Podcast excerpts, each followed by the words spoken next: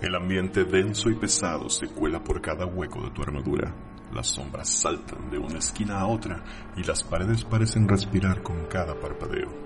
Escuchas las formas, saboreas los colores y al voltear atrás, ves al bardo semielfo que te dice, estos hongos están muy raros, mano. Se me hace que andamos. Buenas noches, Guadalajara. Nosotros somos Potionless y estamos grabando el episodio número 16, el día jueves 19 de marzo. Y conmigo están Bobby, Buenas, buenas. Osvaldo, Detachable penis.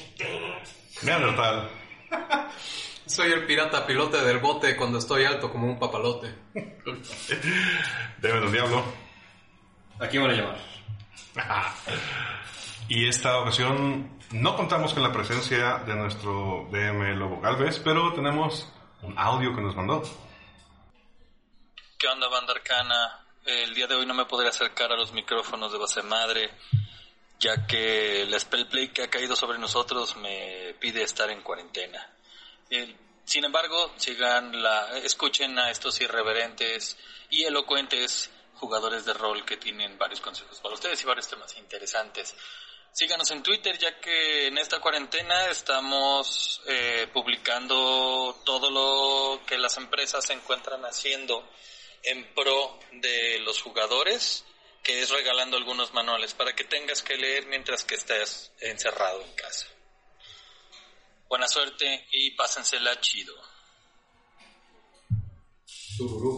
Y pues bueno, este, pues así es. De hecho, estamos aquí empezando la cuarentena. Pero todavía nos animamos a reunirnos para darles un programa. Esperemos no sea el último. Somos muy machos.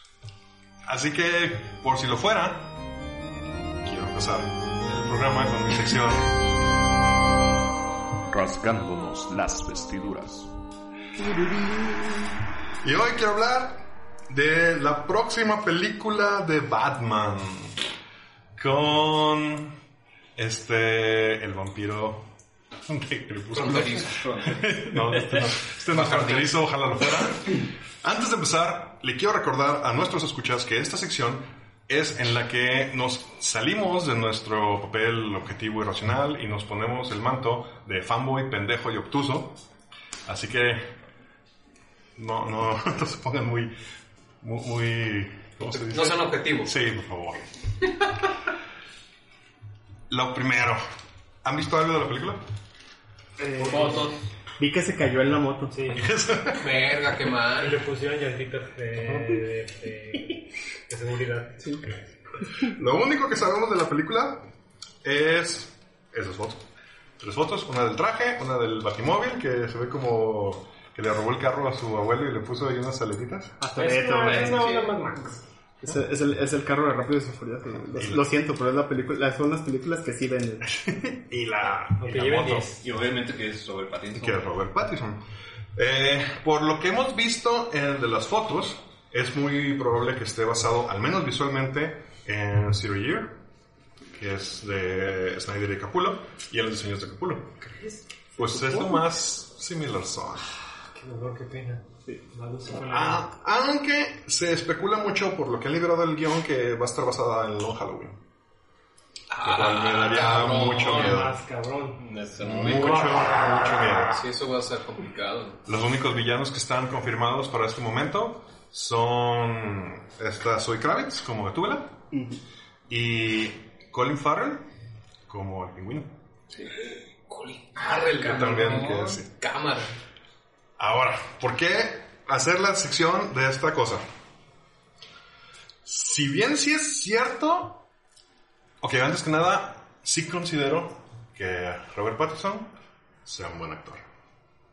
Lo he visto en películas muy chidas.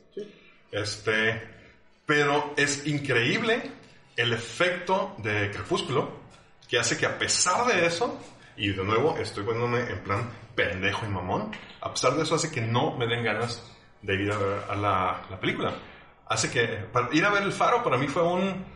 ah, digo, es un peliculón, me gustó mucho, pero sí fue un... Ah, ok, pues vamos, pues no la quiero ver porque está ese güey. Es una estupidez, soy el primero en admitir que es una estupidez, pero así de pesado es el efecto de Crepúsculo. Mi pedo, sin embargo, no es ese. Mi pedo es, ¿realmente necesitamos otra película de Batman tan rápido? ¿Tan rápido? ¿Tan rápido? ¿Hace cuánto salió la trilogía de Christian Bale? Puta, pues. No, pero eso es, pero eso es, o sea, o sea, sí salió hace un chingo la de Christian Bale, pero esa ya no es la que está ahorita. No, a eso me refiero. ¿Hace cuándo salió esa? ¿Hace 10 años? 2009, tal vez. 10 La última. Tuvimos tres películas. Después, de ahí para acá hemos tenido, este va a ser el tercer Batman De, lo, Sí. de la era de moderna. la moderna. Sí, Sí. Después de es Christian Bale, este, Ben Affleck. Ben Affleck Y y, y Pattinson. Pattinson. Ah, Ben Affleck. O sea, yo, yo aquí quiero hacer mi, mi apostillamiento. Como si nos funcionó traer a alguien que salió en una película mala de Marvel, vamos a traer al malo para hacer de malo, güey. Porque Ah. recordemos que ya fue Bullseye, el ahora pingüino. Ahora, Ben Affleck iba a dirigir esta película. ¿Quién? Ben Affleck. Ben Affleck. ¿Neta? Sí, Que como director es muy bueno, la verdad, es muy bueno. Y si no han visto Argo, tienen que verlo. Pero después dijo, bueno, por sus razones, dijo, no. Para empezar, primero dijo, ya no quiero ser Batman. Y lo dijo, ya ni siquiera quiero dirigir esa chingadera. Lo cual a mí me, me, me agüita porque más que, más que ser un buen Batman, la neta es que era un buen Bruno Díaz. Sí. Sí. Ah, pero mejor Bruno Díaz que Steve Friendson. Sí, ver.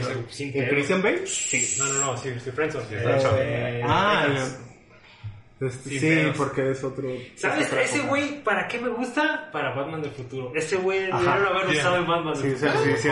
Steve eh, Friendson. Sí, Friendson. Ah, no, espérame. Pero Batman del futuro tiene que ser, si la hacen ahorita, Michael Keaton como está ahorita, güey. Ah, claro. Bueno. Eso sería la epítome, la epítome de ese Bruno Díaz.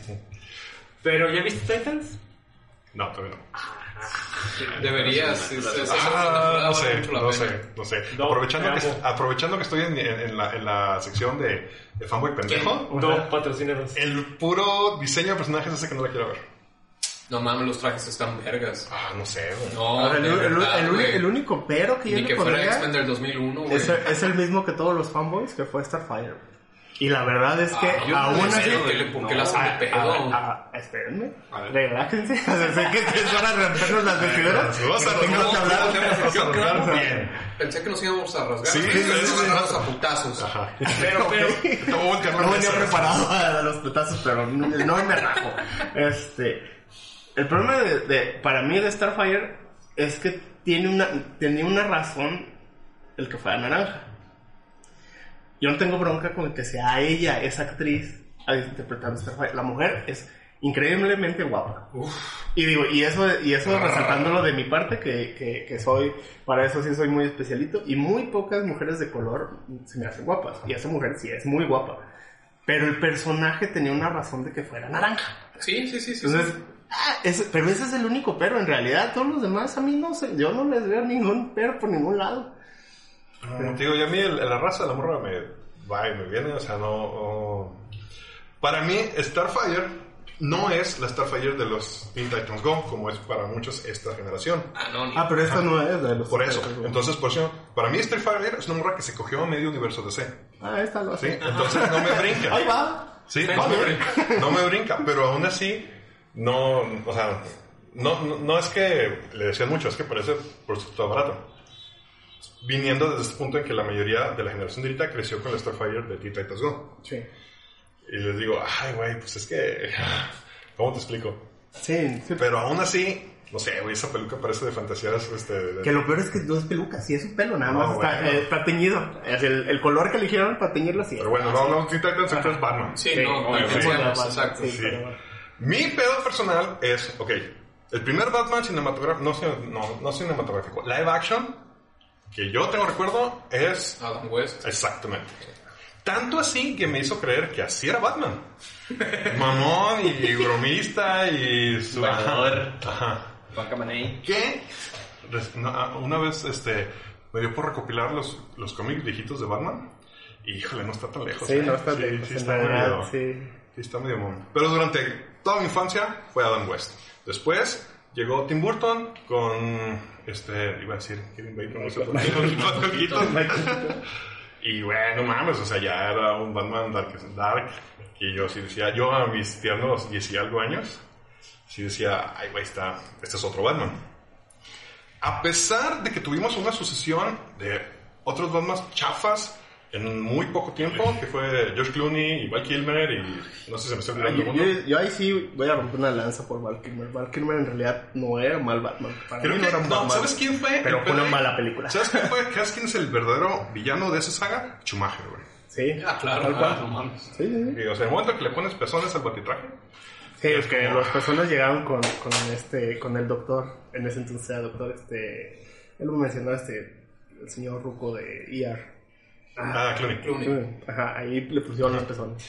Pero, probablemente, corríjanme si me equivoco, probablemente, eh, voy a decir una estupidez, pero en mi percepción, lo, toda la saga de los Batmans después de las dos primeras de Tim Burton eran como una evolución del mismo Batman. Sí. O sea, en ningún momento hubo un retcon, Sí. ni un reboot, ni un- o sea, fue nada más la misma, el mismo Batman yéndose a la mierda. Sí, sí.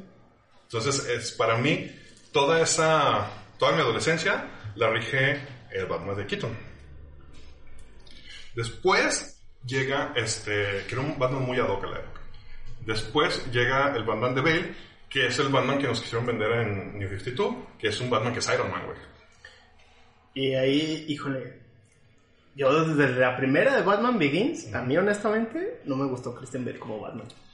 El- lo, creo que lo que lo salva es que las, las películas de Batman de Christian Bale no son acerca de Batman, güey. Eso es algo que, Ajá. eso, eso es un buen punto. O sea, desde la primera, en la primera, el, personaje que para mí se la lleva todo. es al eh. Es al Ghul. eh, es, no, y a, a mí me gustó mucho el, el, el espantapájaros, Ah. güey. Y todavía en la tercera, donde vuelve a salir, que es el que Ajá, emite que los juicios y manda a la gente a caminar fuera. O sea, es genial, güey. La evolución del personaje así de Pues, Batman eh, creo, Begins sí, al creo que, final. creo así, que ¡uh! al- algo que hizo este güey muy bien fue retratar ese mundo que, que los demás no alcanzaron.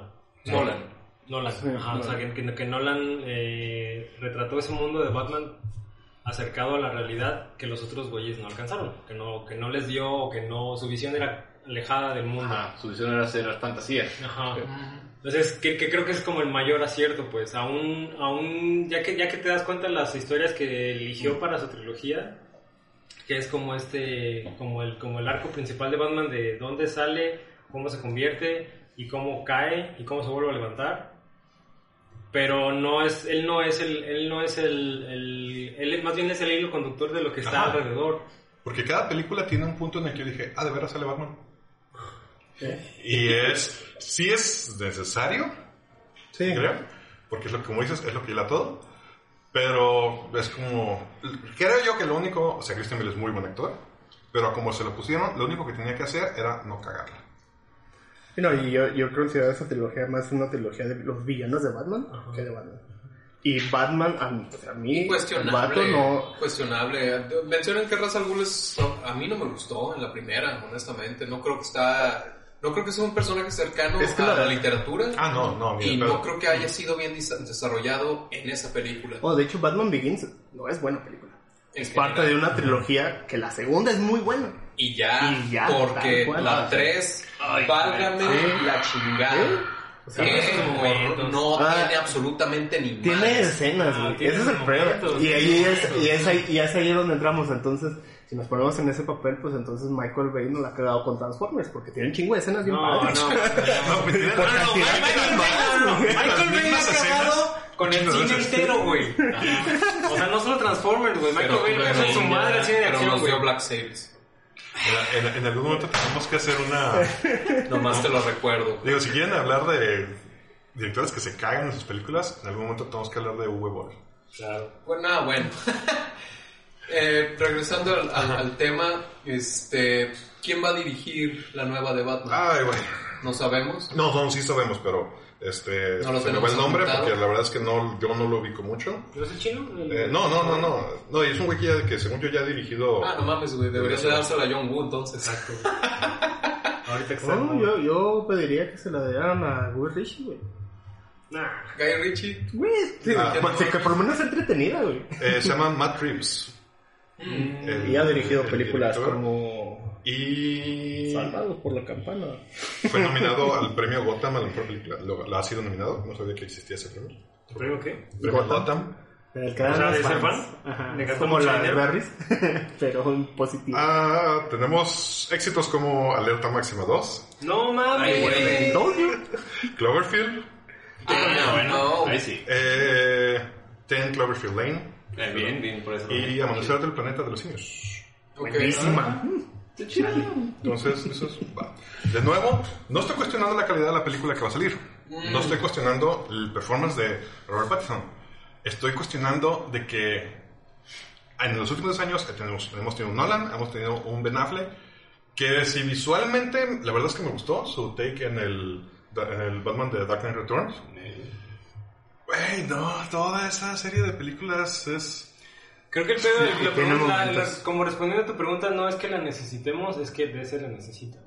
Sí, me queda Eh, claro. Warner. Pero tampoco es como que no tengan otras historias que explorar.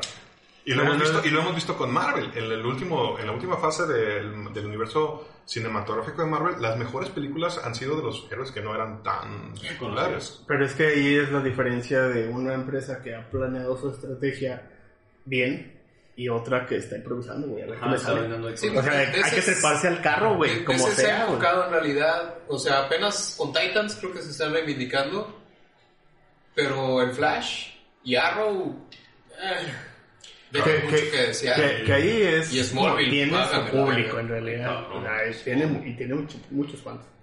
¿Smallville? No, porque yo vi muchos fans Arrow, bueno, eh, pero en ¿no? realidad Smallville también Es que es como, fans. es como el género, o sea, Smallville Pero- marcó ese como... como Sí, eh, o sea, todo lo que se llama el Arrowverse sí tiene Bueno, de este chingo sí. de fans. Pero, por ejemplo, No, yo... sí, pero, Pero pero, sí, vamos, no no, no es cinematográfico. Sí, O no. sea, es, la, la DC se ha enfocado a pantalla chica y Marvel se ha, se ha enfocado a pantalla grande. Marvel apenas está haciendo esa transición hacia pantalla chica. Y, ah, y también, y en pantalla chica también han metido las patas bien feo. No, y también, también este, este, este, ok, sí, sí trazaron como una ruta, pero Marvel ha tenido una suerte increíble, güey. O sea, eh, suerte o, o como dices, está muy bien planeado. Es- es, es una mezcla de las dos, güey. Güey, imagínate que la, que la Iron Man 1 no lo hubiera dirigido John Favreau. Es que, Favreau. es que esa, esa yo creo que es la, prim- la primera suerte. O sea, exacto. O sea, ahí es a fue el punto de es suerte y como, güey, superó es- treparse al momento. Chingue su madre. Dios nos agarre confesados. Sí, ese- y el vato, final el- fue el- lo, lo que dije de, de Mandalorian, A güey. ver si nos sale. Voy a vender este pedo, güey, como si no hubiera un mañana. Y en realidad, ese pedo inicia con Hulk. Porque Hulk sale primero. y ¿Cuál sale Hulk? la- la- el, de- Hulk que no, que no es oficial. Hulk- es canon. Hulk- Hulk- un Hulk es canon, güey. Hulk que, que no es australiano. Ok. Este, porque ahí meten la escena donde aparece En general. el, el general hablando del, del, del inicio y llega Tony Stark a decirle que necesita hablar con él. Que ya habíamos visto a Tony haciendo en los trailers de la película de Iron Man, pero la- el primer arriesgo fue con Hulk. La gente se quedó enganchada, intriga- intrigada con el asunto y se monta y Por se ejemplo, monta por ejemplo, en esa ola ya Creo que, preparada. eso, creo que eso es parte del plan. O sea, esa escena post-créditos es Sí. parte del plan. Por eso ya al Pero final se suerte, ya no cosas como John Favreau, güey. Sí. Aquí mi bronca entonces es... Pues Cosas, otra, perdón, otra cosa como con suerte, Ant-Man, güey. Ah. Sí, Güey, es es más, como- hasta Doctor Strange, güey. Sí. Sí. Lo que, lo que he discutido con Edgardo múltiples veces, Thor Hajarov, güey. Si no hubiera habido Thor Hajarov, no hubiera habido la última pinche película de Super Ultra Mega Madrazos, güey. Sin esa pinche película, con lo que la escribieron, como la hicieron y como la dirigieron. Que yo ahí, ahí, fíjate que ahí sí creo, digo, y nos salimos mucho del tema, pero me gusta. este, yo ahí sí creo que Thor, o sea, Thor es una película, esas tres películas, fueron arrastradas por el éxito en general, porque, güey, La la primera uno dos no es buena, la dos es pésima, y la tercera es ya así como, ya Pues sí, güey, sí, sí, para a ver qué completar pasa. Sí, a ver qué- y ya va a haber otra, güey. Entonces. Sí, sí, sí, pero... Y nomás con el puro nombre es como... Va a ser la misma, güey. Sí, sí, sí. Es- Entonces, mi, mi pedo con esto es, es esto. O sea, tenemos un Adam West que le da una personalidad muy definida a Batman. Tenemos un Michael Keaton que le da una personalidad muy definida a Batman. Y estoy hablando de los actores, no de los directores. sí. Y tenemos un este, Christian Bale que, de nuevo, eh, lo que cabe, le da su personalidad Batman. Cumple, cumple su, su función de común denominador en las películas. ¿sí? Para mí, poner a Pattinson en, en, en- ¿cómo se llama? En la película, ponerle ese director y específicamente agarrar el look de Zero Year, para mí es de, de diciendo, Güey, ¿qué es lo que más pega? Güey, las novelas de Young Adult. Conviértame a Batman visualmente en una película para Young Adult. Ojalá la boca se te haga chicharrón, pero, Pero sí pinta sí. para eso. Así. Sí, se pinta Entonces, ok, de nuevo, otra película que no va a ser para mí. Sí. No, y, y déjate que no sea para ti. En realidad, es el- creo que el problema y el, y el acierto que ha tenido la competencia en este caso, para dejar de hablar de Marvel, porque estamos hablando de Batman, este, es, es que va dirigido a un público en específico. Y las otras son como más generales, más abiertos. No se casan ni con un público infantil. Es como dicen todos, es Marvel, el cine de Marvel es familiar. Pero familiar abarca a todos, o sea, desde el morrito más chiquito hasta el abuelo, que Ahora. empezó a ver la Golden Age. Sí, pero bueno, vamos a englobar Marvel con todos los estudios que están metiendo cuchara. Porque está Deadpool. Ya está Logan. Y de- pero Deadpool, la, la que va a salir la nueva de Deadpool que ya anunciaron, es R. Respetaron el que sea R. Sí, sí, sí, no, pero ahora la que ya está, ya, la que ya está planeada para que salga. No, pero, es R. pero Logan También con no Disney. es...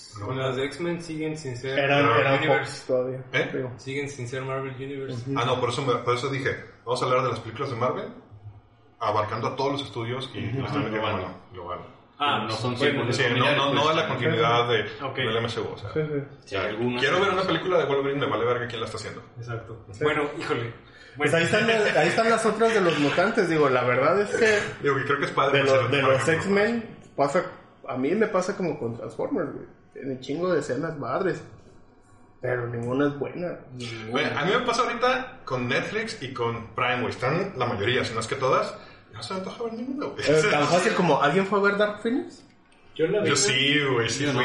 Ay. No fui, pero ya la vi y sí no, bien no, no, no. Y fui nomás por Sansa, güey, la neta. o sea, Exacto. Y, y mucha gente fue por esto, güey, en realidad, no, no porque la película te jalara. sí. Sí, yo- Y esta película que han estado trazando, del, y no sé si ya salió, la de los... las Ah, de- la de Mutant. terror de los, Ah, la de terror de los mutantes. Dijeron, la- que la no, Aria. digo que siempre Ah, sí. New Mutants es serie, ¿no? No es, no es No, es película. película. Es película sale a Aria, según yo. Sí, o sea, Sansa hizo su película y ella dijo, yo también quiero la mía. Entonces, Sí. y las dos somos hijas del mismo padre, entonces, chingues madre. Monda. Sí, pero hasta donde yo sé, no sé si ya salió o no, la han atrasado. No, o sea, no sí va a salir en el cine, pero... Según yo la habían cancelado y ahora ya están otra vez.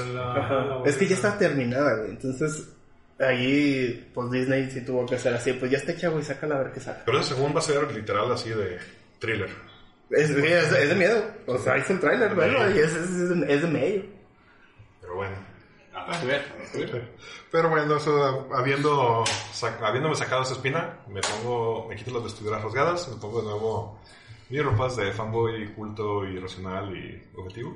Yo, yo creo que yo sí le voy a dar una oportunidad. Ya, Ah, no, claro, ya sí, no sí, un buen sí. director. Yo soy, soy fan de Cloverfield, entonces... Yo creo que todos la vamos a ver, pero no vamos a ir como... Así como con toda la Estoy, pena. No me voy a comprar un antifaz a la verga. estoy abierto a que me sorprenda. Ajá, o sea, sí, vamos con esa actitud. ¿Sabes qué sería sorprendente? No sé si están viendo mejor llama a Saúl, No. No. pero sí ubican Sí. rompiéndote mal. Mm, Estás cabrón. Eh, no. Bueno, el, el Mike, Ajá. el jefe de seguridad, Hermentraut. Mike Hermentraut, ese güey debería ser el comisionario Gordon, güey, para año uno. Sí, ahí se me cuadra. Puta, güey. ¿Sabes, él es buen actor. ¿Sabes cómo me gustaría ver? Si no, si no me van a dar Batman Beyond, con Michael Keaton de Bruce Wayne del futuro, sí me gustaría ver una de Batman y Damián. Se me hace todavía más interesante explorar ese pedo. Pues según he leído por ahí en ratitos, no nada serio, pero sí están buscando hacer Batman del futuro. Sí, también que por lo menos ya se habían acercado a tal cual a, a Michael Keaton para tantear el lado. Que qué buen Vulture es Michael Keaton. Puta, güey. Sí. Uh, Don, Uh. Don. Ese es, ese es otro tipo de suertes que ha tenido Marvel, güey. O sea, lo que, lo que ha hecho con el hombre araña es, güey, no mames. Si no es porque le tiran tanta mierda, a mí me gusta un chingo. Güey, Ah, Misterio, Misterio estuvo verguísima, güey. Pero, Pero bueno. Ahora sí, este, volvemos a la normalidad. Y Así. Así. vamos con DM Don Diablo. la buena. Retro. Eh, curiosamente, el reto review de esta semana tiene que ver con películas. Con una película específicamente, con una de las mejores películas de puta historia. Este, mejor que Casablanca y que Creo que todavía Ciudadano seguimos, Kane. Ciudadano Kane. creo que todavía seguimos en modo fanboy. Machín. Para esta película yo siempre. Alguien más abajo del carro. Es un juego de rol basado en una película específica de este que empieza con la pregunta clave. ¿A quién van a llamar? Es el juego de rol Los Cazafantasmas, editado por West End Games, los que trajeron Paranoia este, al mundo. Y ah, pues es un juego de entrada ya viejito. De entrada ya no lo encuentras en venta. Además, hubo una reedición en los 90 y tampoco lo vas a encontrar hoy en día. Pero en la página cazafantasmas.com hay una sección donde viene todo el material para descargar gratuitamente. Ah, qué chingón. ¿no? Todo el contenido de la caja que salió para en aquellos tiempos está y es como lo tengo aquí, impreso, sí, descargado, impreso gratuitamente, por tanto legal, porque ahí está, simplemente, nadie está revisando nada. no, además es una página oficial, realmente es una página oficial, así que no hay pedo. Estos días de cuarentena. Aprovecho para a las personas que todavía no nos siguen en Facebook.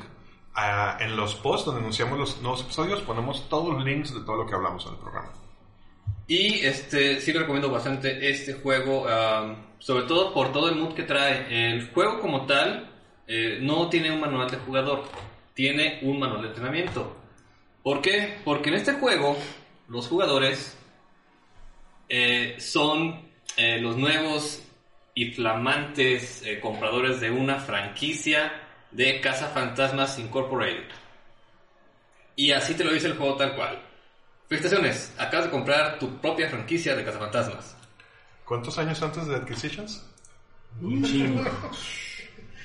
Y este dice, eh, voy a empezar con un pequeño texto que viene aquí. Para ser un cazafantasmas debes tener valor. Bueno, bolas. Para ser un cazafantasmas debes tener suave y debonair. Y para ser un cazafantasmas debes enfrentar a este, horrores inimaginables. Si aún así quieres seguir siendo cazafantasmas, pues este, échate, eh, ponte a llenar tu identificación y ponte a jugar. El juego como tal es lo que vieron en las películas.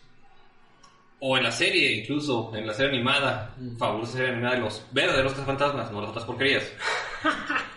Eh, en la cual pues tienes un grupo de fantasmas con una base y eh, tienes la chamba de esperar llamadas a ver qué caso este, vas a ir a atender. El sistema del juego es muy simple, usa puros dados de 6. tienes cuatro atributos básicos para hacer tus, eh, tus eh, cosas. Eh, cerebros, músculos, movimientos y cool. Así. A cada uno de ellos le puedes asignar un talento en el cual este, te va a dar una serie de dados extra para tirar. Y eh, tienes un número objetivo que eh, lograr, tira los dados eh, según la cantidad de dados que tengas. Y si sumas eh, el número que te piden, pues logras el objetivo. Así de siempre. La única situación aquí es que en tus dados siempre hay un dado negro. El dado fantasma. Se considera fantasma, sale un 1. Si en ese dado sale un fantasma y la logras, la logras, pero algo pasa. Si, si sacas el fantasma y fallas todavía, algo pasa, pero está bien culero. ¿Dados de qué? Dado 6. Eso seis. Entonces el juego se va a ir eh, rondando entre tiradas, entre retos y sobre todo entre mucha comedia. Es un juego pensado para hacer comedia. Eh, por supuesto tiene que jugarse, en mi opinión, en la época en que fue concebido, en los 80, sobre todo por toda la cantidad de cosas que trae para jugar. Así que eh, una buena ambientación les convendría. Es un juego sin eh, puntos de vida, eh, así como tal. En lugar de eso tienen brownie points, que son una serie de puntos que comienzan con 20 y que pueden, número uno, utilizar para potenciar sus tiradas. Por cada punto gastado, un dado más. Y número dos, si sufren alguna lesión, algún susto o algún accidente, este, van a perder esos puntos hasta llegar al hospital. Así que este, el juego como tal va a traer este manual de entrenamiento que es el primer eh, librito que viene y es todo lo, eh, lo que necesitan para aprender a jugar los jugadores como tal. Cosas como eh, tienes tu franquicia y como la franquicia como tal te permite una serie de equipo para poder este, trabajar. El juego viene con una serie de tarjetas. Las tarjetas son el equipo. Cañones de protones, digo paquetes de protones, este, trampas de fantasmas, equipo básico de fantasmas, Electo 1, un medidor de este, Un espectrómetro. espectrómetro, es, gracias. eh, un catálogo de, de cultos extraños, eh, un ectovisor, walkie-talkies, un teléfono celular de los 80s, O sea, una mochila. Ladrillo. que lo dejas pegado en el Ecto 1, si no tienes Ecto 1 no puedes traer esa madre, un paracaídas, No vaya a ser que te una, avientes. este, ah, una, bocina, un megáfono, un eh, ropa para hacer alpinismo, pelotas de playa y una cantidad de cosas que tú puedes elegir. Los jugadores están limitados a tomar solamente una cierta cantidad de objetos, así que puede darse el caso que tengan todos sus objetos, tus objetos ya elegidos y a la hora se dan cuenta que no tienen una unidad de contenimiento de fantasmas.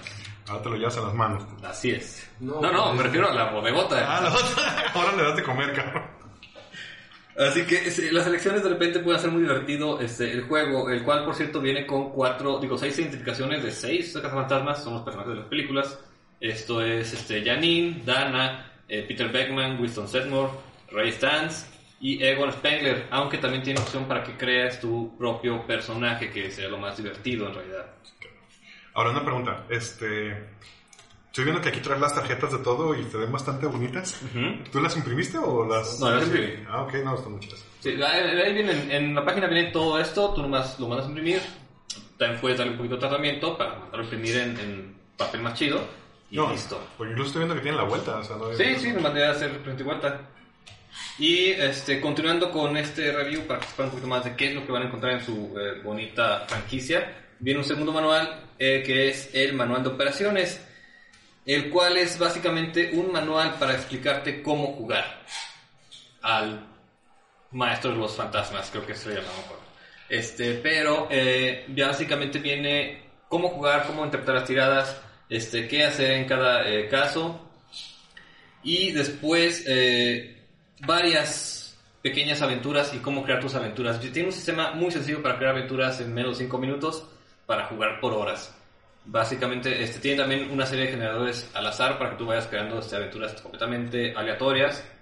Y por supuesto, datos de todos los eh, contrincantes que puedas encontrarte, como gente de la calle, una familia de la- mafia, donde encuentras a mamá Estela y papá Joe, por ejemplo, y a Sexy Lucía. Eh, o los fantasmas que puedes eh, de repente encontrar. Catalogados en sus respectivos clases, ¿no? Ah, no, aquí vienen algunos ya este, específicos, como por ejemplo eh, Luigi el gato, eh, Nick y el fantasma de la señora Smekey. ¿No hay uno pegajoso?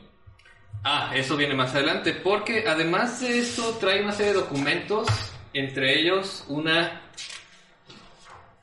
guía de terminología común fantasmagórica. Este. donde puedes encontrar, ahí puedes crear básicamente tus propios fantasmas. Te va a dar este, las clases o las categorías de los fantasmas para que tú eh, sepas qué es lo que hace cada uno de ellos y cómo se puede interpretar. Desde la clase 1 hasta la clase 7. De la clase 1 son básicamente cosas insubstanciales, que no se pueden ver muy bien, hay poca interacción, es- tienen vapores ectoplásmicos, etc. Pasamos a la clase, digamos, 5, donde hay manifestaciones, manifestaciones ectoplásmicas de formas no humanas, eh, o la clase 6, donde puedes encontrar hasta pingüinos gigantes. O la clase 7, que ya es hablar de metaspectros, que es lo que los eh, personajes enfrentan en las películas. Entre estos documentos extra que trae eh, el juego, viene una serie de mapas para comprender un poquito cómo eh, acomodar tus aventuras, o sea, mapas de casas, mapas de bodegas, cosas ya listas para que simplemente empieces a jugar. Y otra serie de documentos legales que traerá una franquicia común y corriente, como tu te- testamento, para este, en caso que algo falle. Eh, una carta de aceptación de franquicia. Una este, carta de permiso temporal por la Agencia de Protección de Ambiente. Una eh, carta de... Ay, ¿Cómo se dice esto? Liberación de... Liberación de daños. Ajá. Es decir, para que no Pues date, güey. no, en realidad es para que no vayas a culpar a la, a la franquicia completa para cuando cagas, eh, cagas el desmadre. Este, tu contrato de franquicia, por supuesto, y todo especificado legalmente y listo para firmarse. Con estos pequeños documentos, por supuesto, que no son más que puro cotorreo, Eh, lo único que haces es que tu jugada de cazafantasmas sea pues un poquito más ah, divertida con esta cantidad de props eh, listos eh, para jugar. Es de puro cotorreo hasta que te dan el primer protonazo. Ajá.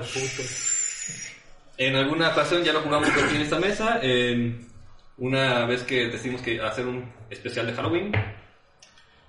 Y ah, hicimos lo que yo recomendaría para jugar esto. Basar eh, que su grupo de cazafantasmas es de la ciudad en la que viven. Obviamente en los 80s. Así que te da chance de buscarte referencias musicales, eh, referencias este, de las calles, referencias de cómo pues, estaba todo en ese tiempo. Eh, pueden pasar cantidad de cosas, de que tus personajes, jugadores, no tengan un Ecto 1, por ejemplo, y tengan que transportarse en camión.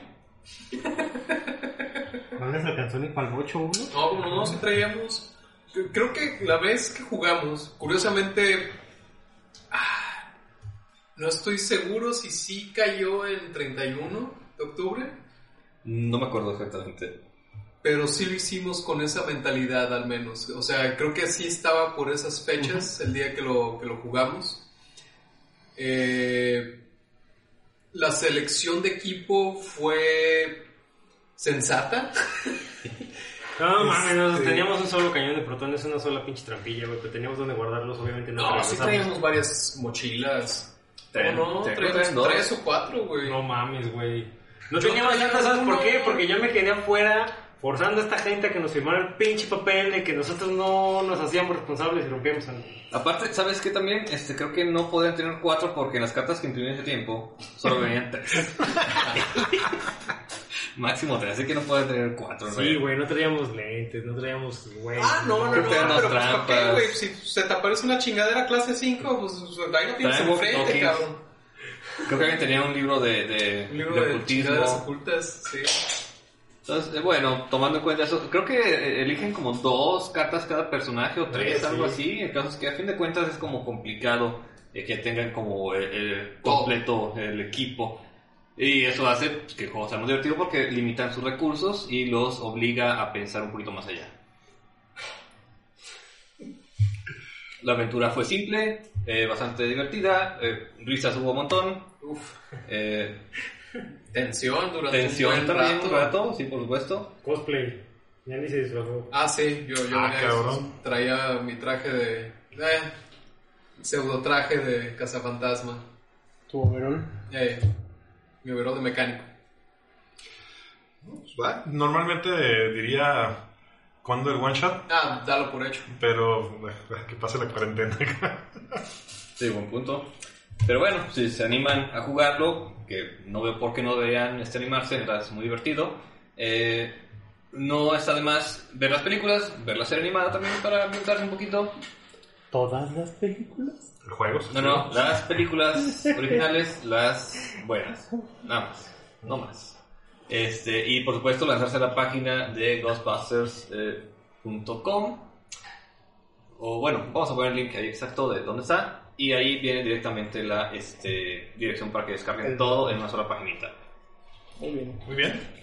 Pues entonces pasamos a la siguiente sección con Bobby y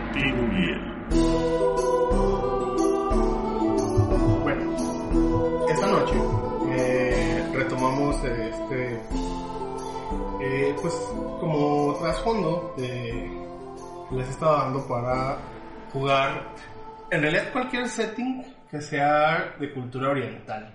Mm, mi intención es, como ya lo he declarado en otras ocasiones, es hablar de la leyenda de los cinco anillos, que es el juego que yo he jugado y que dirijo en ese sentido. Eh, y uno de los factores importantes en, en- en la leyenda de los cinco anillos es el Bushido. Tiene sus diferencias en el juego, pero hoy quiero hablar del Bushido, el normal, el... el- el- ¿La religión? eh, no, es, un- eh, no, es, camino. no es una religión, es, un, Filosofía es una de- filosofía de vida. Ah, Y es tal cual. El Bushido, en japonés, significa la vía del guerrero.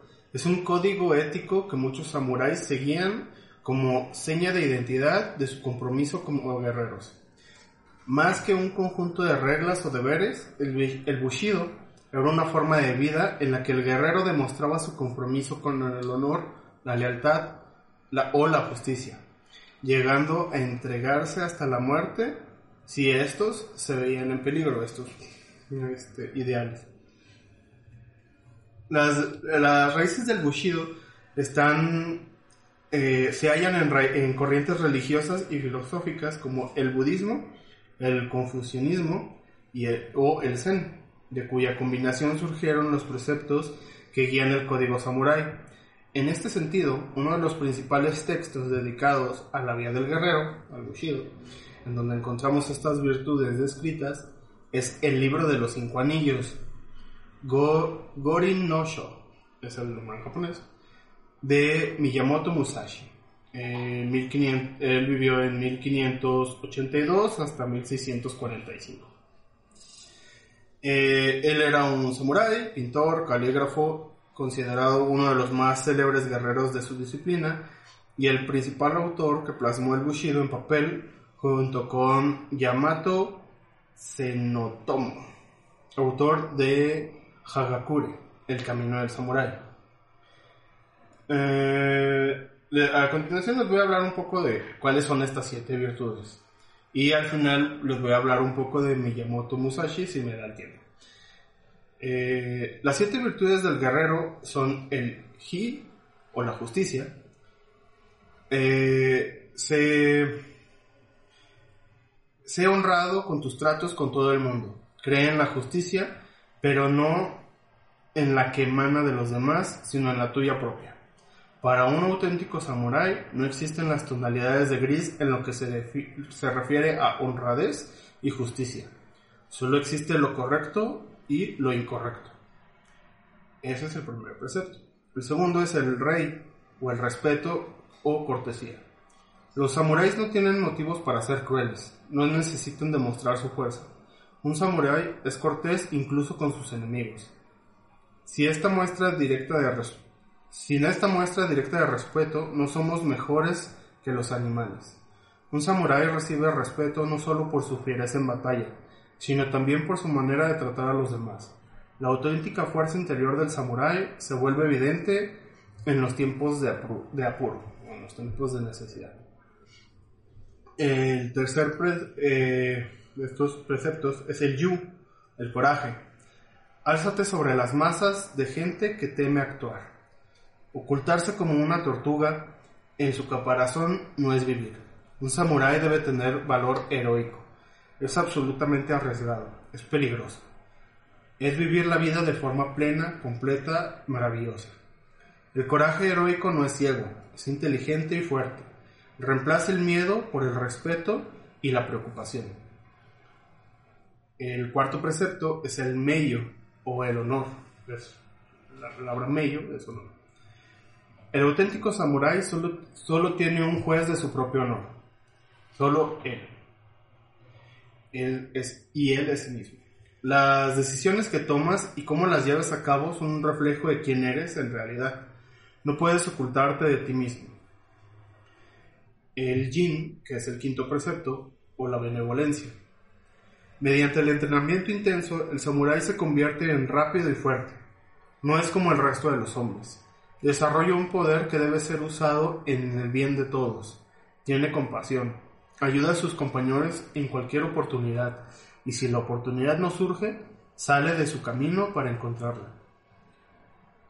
El sexto precepto es el makoto, o la honestidad. Cuando un samurái dice que hará algo, es como si ya estuviera hecho. Nada en esta tierra lo detendrá para realizar, para llevar a cabo la realización de lo que ha dicho que hará. No ha de dar su palabra, no ha de prometer. El simple hecho de hablar ha puesto en movimiento el acto de hacer. Hablar y hacer son la misma acción. El séptimo precepto es el shungi o la lealtad. Para el samurái, haber hecho o dicho algo significa que ese algo le pertenece. Es responsable de ello y de todas las consecuencias que le sigan. Un samurái es intensamente leal a aquellos bajo su cuidado. Para aquellos a los que es responsable, permanece fiel. Mm, esos son los siete preceptos de- del Bushido. Que Vienen, son los que vienen también en el manual de juego rol de Cinco Anillos. Bueno, Eh, sí. Más o, más o. Eh, sí vienen eh, tal cual, pero cada clan, ya en específico, cuando uno entra a revisar Ajá, sí, en el juego los clans, te da una, una versión. Y esto es así, esto es una parte que, me, que qué bueno que preguntas. Es una parte que mucha gente que juega los cinco anillos, y lo he visto porque he estado tratando de relacionarme con más gente que lo juega, tiene una mala interpretación de esto. Cada clan tiene su propia interpretación del Bushido pero no quiere decir que no sigan los demás. Ah. Simplemente es como si tuvieras estos siete preceptos fueran cubos de Lego y tú armas una pirámide en, cual, en la cual tú eliges cuál va a estar hasta arriba y va a ser el que rija sobre los demás. Eso no quiere decir que no cumplas, que no cumplas con todos. Pero da más Sí. importancia a uno u a otro. Exactamente. Y eso le da personalización a cada clan en específico. Te ayuda a tener como una guía moral, que es, vaya, es, es como lo que es el alineamiento para calabozos y dragones. sí. Es una guía moral de cómo debes de actuar y por qué actúas así. No es que no puedas ser este amable con los demás, es que tú le das principal importancia a otra cosa, al valor, por ejemplo. Entonces, eso hace que cada uno de los clanes sea diferente. Y pues le da esta como multiculturalidad al juego de los cinco anillos. En el caso del, y es, importante eh, recalcar, en el caso, este es el Bushido de nuestro entorno real. Ujú. Esta es la guía, como aparece en el, en el libro de los cinco anillos, que se puede buscar de Musashi. Aquí eh, es importante recalcarlo porque el, tanto el budismo como el confucianismo en realidad no aparecen en la leyenda de cinco anillos. No, no. Se da- porque no está basado solo en la- el juego no está basado solo en la cultura japonesa. Es una mezcla de, de- de la cultura oriental En completa. general, ¿no? O sea, la japonesa es la que más importa, sobre todo en la cuestión de, de los samuráis. Pero las cosas de la corte, eso está más basado en la corte china. Si alguien, sí, de los que nos escuchan, yo sé que varios en la mesa lo hicieron, vieron la serie de Netflix de Marco Polo, que dio Marco Polo en la, en, en la, en la- en la corte, eso es lo que es en las cortes de, de- los cinco anillos. Ese, intrigas, cualquier cosa que digas mal te va a costar la vida, te metes en una bronca. Esa es, es esa tensión. Y también hay otras películas de corte de, más chinos, pues, que, que, que lo reflejan de mejor manera.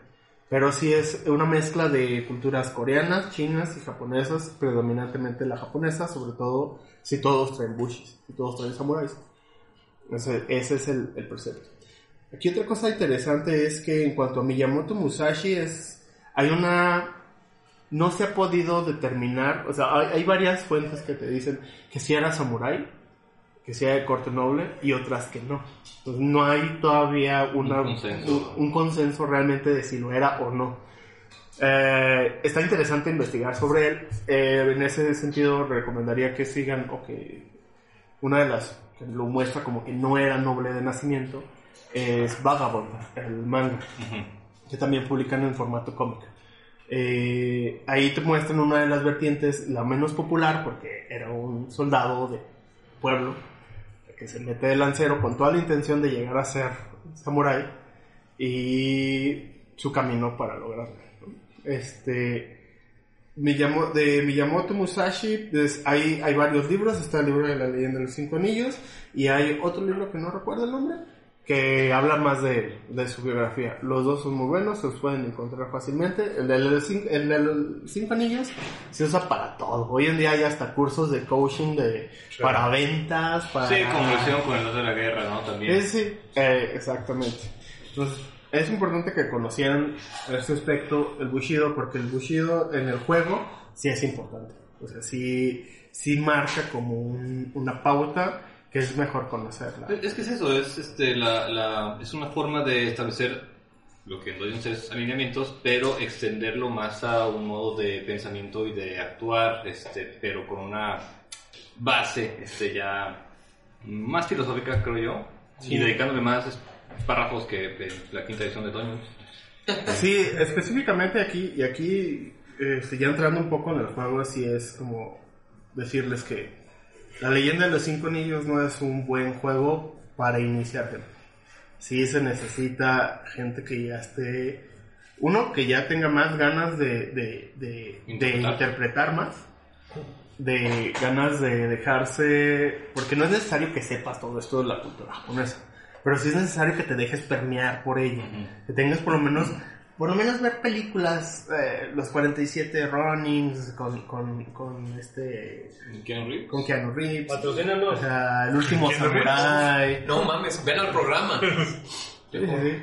O sea, el ver a estas películas que ya les recomendé, leer alguno de estos libros, no es necesario que los leas todos, no es, no es ley, pero te ayuda mucho. O sea, te ayuda mucho. Ver. Rurouni Kansai. Ah, y es que, y fíjate, en la cuestión del juego sí hay una sección en la que te dice qué leyenda de los cinco anillos juegas. O sea, sí puedes literalmente, ahí te da consejos de cómo hacerlo para que juegues tu Ronnie Kenshin leyenda de los cinco anillos. Si es lo que quieren jugar, obviamente ese es un consenso, en la- un consenso previo. La, Las, las, live, las live action valen la pena.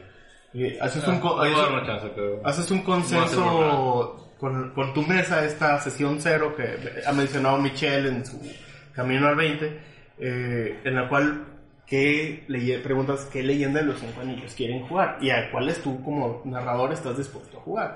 Porque obviamente si tú no quieres ni de broma jugar una versión anime, pues no vas a dirigir una versión anime. No, pero igual puede llegar a un punto medio entre acción, por ejemplo, que Sí, exacto. y, y tipo toda los el- 47 runnings con, con Sí, pues, que jugamos contigo tenía muy buen equilibrio en la parte este, de lo social, en la parte del- de, la narrativa de descubrimiento y por supuesto los chingazos tuvieron de apeso. buenos. Sí, Y, y, por ejemplo, ahorita la, la sesión que estoy corriendo eh, es más es más tradicional.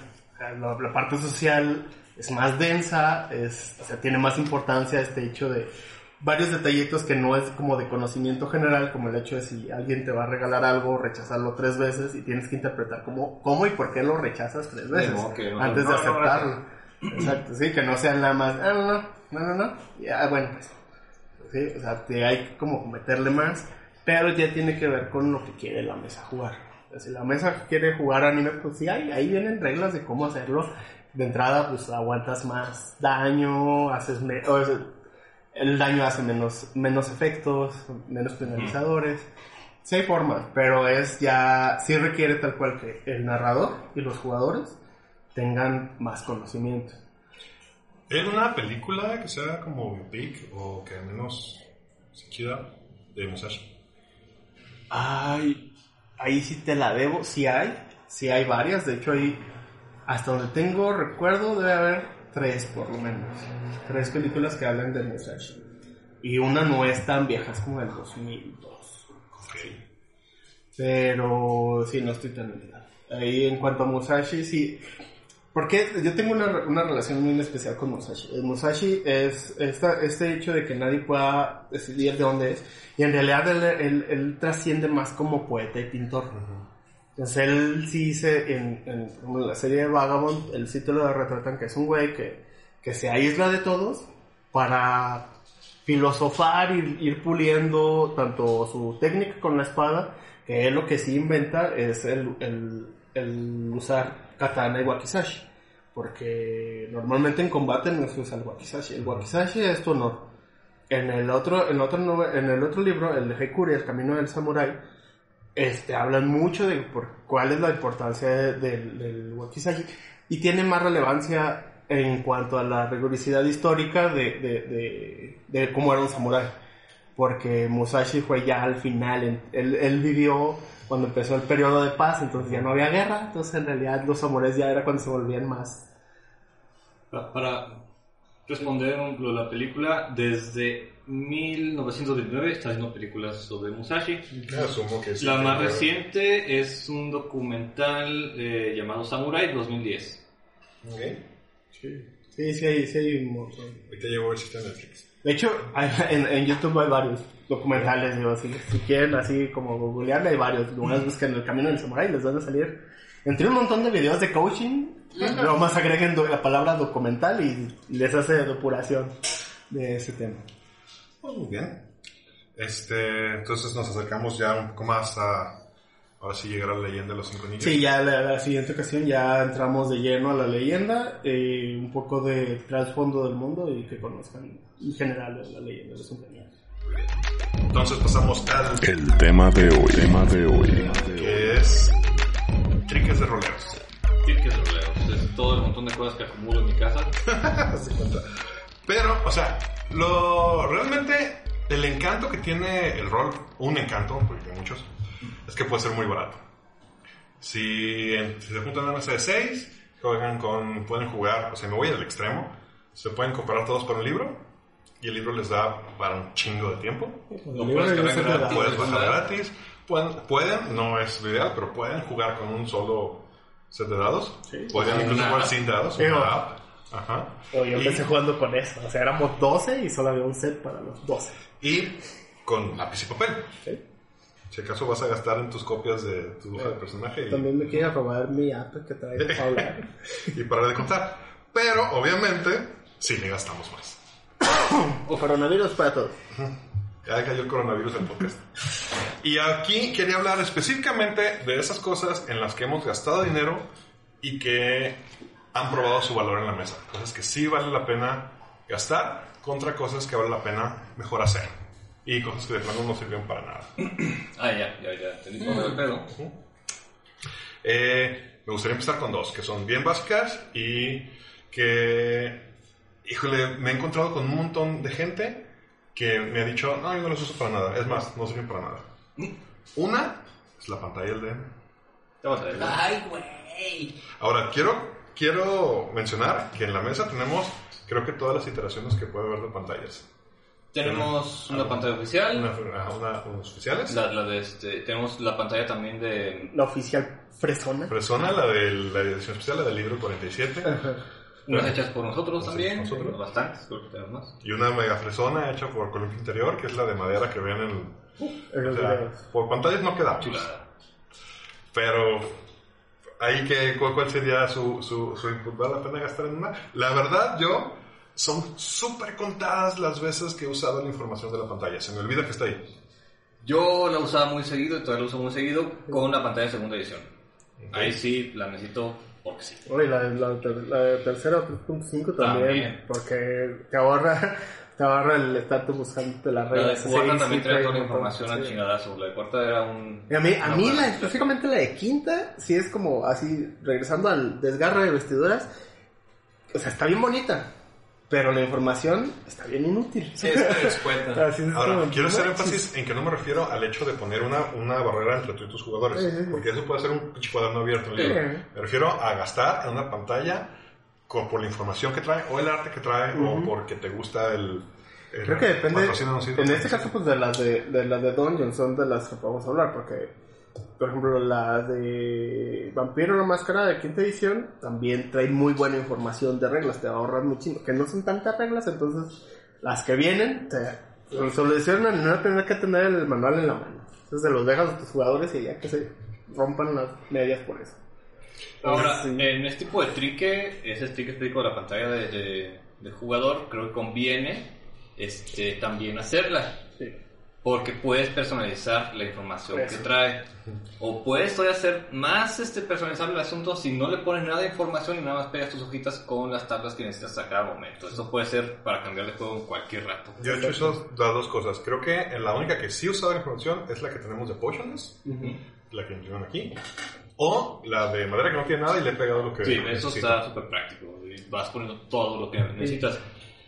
Eh, en alguna ocasión yo me vi en la necesidad completa de, mm, sin saber mucho del pedo, de sacar fotocopias del manual de Cult y pegar dos folders Manila, pegarles tres cortes de revistas raras por un lado y del otro todas las tablas, porque sí era demasiada información que que manejar solamente para resolver un round de combate. Y ahí sí, una pantalla te puede ayudar bastante. Eh, tal vez no sea este, una solución del todo, pero agiliza las cosas. Sí, ¿no? Y, y te da la opción, o sea, el pleito de muchos que no lo usan porque yo era un periodo de tiempo muy amplio de mi vida de jugador en el que era enemigo de la pantalla. Porque, pues mi situación como jugador, no como DM, era me daba cuenta que el DM manipulaba las cosas a su favor. Entonces, en realidad estuve jugando un DM versus player, que no es sano. Bueno, en mi opinión no es sano. No, no lo es. No, nunca. Y, y no lo usaba porque yo decía la, la honestidad y puertas abiertas y la transparencia y se puso con sangre y llegó el momento, la situación, la vida. Y Osvaldo me pusieron en la situación de no, si necesitas la pantalla en medio. No, esto no, no se puede al carajo así de fácil. La, la otra, bueno, menos que va a decir algo. No, no, ya, ya.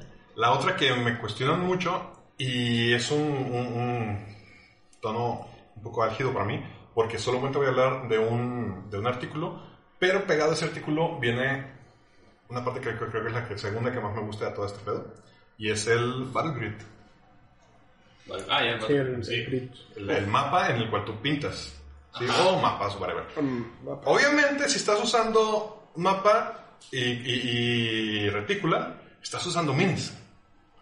Y a mí, si me quitas las minis, sí me quitas un cacho del juego. Sí, que a lo mejor tiene que ver con, con la época en la que entras. Sí, güey. Sí, O sea, No, espérame. creo que Chuy y yo y machete de cigarro, casi. Exacto, o sea, eran corcholatas, güey. A la corcholata le apuntabas una, No, una inicial y ya. güey. güey. Pero entonces Sí, tenías algo que representaba el, el lugar en el espacio. De, Eso. Ajá, Pero una- pero- medidas. ¿Ah? Sin medición. Sin medidas, Exacto. ok. O sea, era aquí estás, aquí estás, me preguntabas, tú como No, y- player me preguntabas, oye, ¿de aquí aquí llego? Sí, sí llega, o no, no llega. Y eso Pero era, porque... era, era más como una especie de relación espacial, o sea, o sea, que estamos hablando de un cuarto cuadrado, estamos hablando de un cuarto rectangular, estamos hablando de un cuarto circular. Y aquí... Y ni siquiera como, perdón, ni siquiera como, como dice Chuy, o sea, estás a tantos pies del enemigo, o sea, güey, la descripción es, ahí está, ¿qué haces? Hay una piedra, Simón, ¿cuánto pesa? 75 kilos, se la aviento. Entonces, eh, ah, bueno, al menos así yo, así yo empecé a jugar, güey. Con tu fuerza 16, güey, mis huevos. Yo empecé a jugar así. En, en Más que un boomerang, esa, esa parte. o sea, fuera de ese, de ese, de una representación física del espacio, güey. Entonces, yo me siento muy cómodo jugando así, pero no, no voy a negar que, güey, ver tu monito moverse en el espacio y, y que le dedicaste no sé cuánto tiempo. Pa' pintarlo, y sí, todavía. Mi, mi DM Alpha, que en paz descanse, nada más lo utilizaba para darnos el orden de marcha. Así de quién va adelante y a quién se la van a dejar caer primero. Eso es todo lo que usaba el güey. Y eran papelitos doblados, literalmente. Bueno, obviamente. Eh, perdón, en, en mi caso, Ajá. creo que igual que con la pantalla, es algo que no te sabes que necesitas hasta que lo usas. Ah, sí. Yo en segunda edición, y creo que Chuy le tocó igual, usamos tal cual, algo para representarte. Pero hasta tu DM podía decir, porque era el caso de mi DM, que era una chica. No es necesario, sí, imagínenselo. También, entonces. Pero me imagínense ahora, pues ella describía, y si describía, hay una piedra en medio a tanta distancia, así, pues yo como buen mago de pues me escondo detrás de la piedra, ¿no? Y ahí en el fulgor y en la pasión de estoy narrando un combate, así de repente, ah, Brett, en esta área. Así, oye, ¿y usted detrás de la piedra me da algo? Sí, ah, pues chile, Brett, no todos, a meter en relación. Y eran alegatas horrendas, güey, y se volvía, se podía volver gacho. O sea, eh, se generan discusiones sobre cosas que, porque tú describes de una forma, tu DM te lo imaginas acá, pero no estás proyectando lo que tienes en la cabeza. Ajá, la percepción de Entonces, yo, per- yo percibo diferente y Osvaldo podía percibir diferente. Me ha Entonces, pasado. tener un grid, un grid es, mira, hay un estándar, aquí están las cosas, esto mide, está a tanta distancia, güey, de verdad, cuando en tercera usé por primera vez un grid fue así, güey, no sabía que lo necesitaba, porque en realidad sí puedes jugar sin él, pero ya que lo usas dices, cabrón, cómo te soluciona, qué rico se siente, es como pasar de bocho a un carro más cómodo. Que, que creo que es, es- eso vale la pena destacarlo, ¿no? Definitivamente. En primera y segunda edición, aun y cuando nacen y vienen de los wargames, donde obviamente la miniatura es la ley, no promueven esta, este uso de estos, de estos props.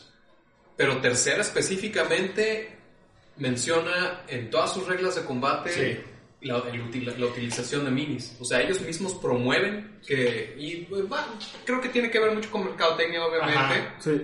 Este, porque ellos empezaron a hacer sus, sus propias minis y pues obviamente pues ahí está el Es que negocio. en, en realidad, en realidad no es que hicieron sus propios minis para el juego, es que hicieron su propio juego de guerra. Exacto. Sus Ah, su- sus- Este, pero ahí está cura, que lo menciones, Porque en ese momento que alguien nos está escuchando, que es muy cierto, por cierto, que dices, a mucha gente se le está haciendo como una especie de tornillo al estómago y las tripas, porque ellos alegan que tercera edición se enfocaba a no jugar con minis, cuando todo el pinche manual está No dedicado ser, a güey. usar minis. ¿Quién chingados dijo eso? Un putero de gente en Facebook. No te No, puedo y, y- creer. y- y, por ejemplo, otra cosa es, Pues no saben leer inglés, cabrón. segunda edición también dicen, es que el segundo no lo necesitabas. Ajá, porque aquí, aquí en México la mayoría de nosotros empezamos a jugar con fotocopias, cabrón. Sí. Cuando te consigues una caja, y Chuya tiene varias, vienen mapas con grid. Ah, sí, claro. Ah, pero ese video siempre, es el de, es la distancia nada más, para que sepas decirle cuánto avanzan. y Pero hay, hay unos específicos, por ejemplo, los de... Los de... Los de las Civilizas Dragón sí traían grid. traían grid y eran hexagonales, y era para que picaras físicamente, aunque sea un, un- tal cual una corcholata, un algo para, para ubicarte en el espacio. O sea, sí había grid de combate. Y sí no había- los promovían, y, pero también los vendían, pues. Y había también, Sí, este, eh, el, si querías planchar full miniaturas, eh, había un trick específico para eso, que era tu libro de Combat System. Este, sí, Combat, Combat, Combat System. Y era Sí. todas las, cómo convertir tu juego de rol de Teatro de la Mente a miniaturas con Wargame.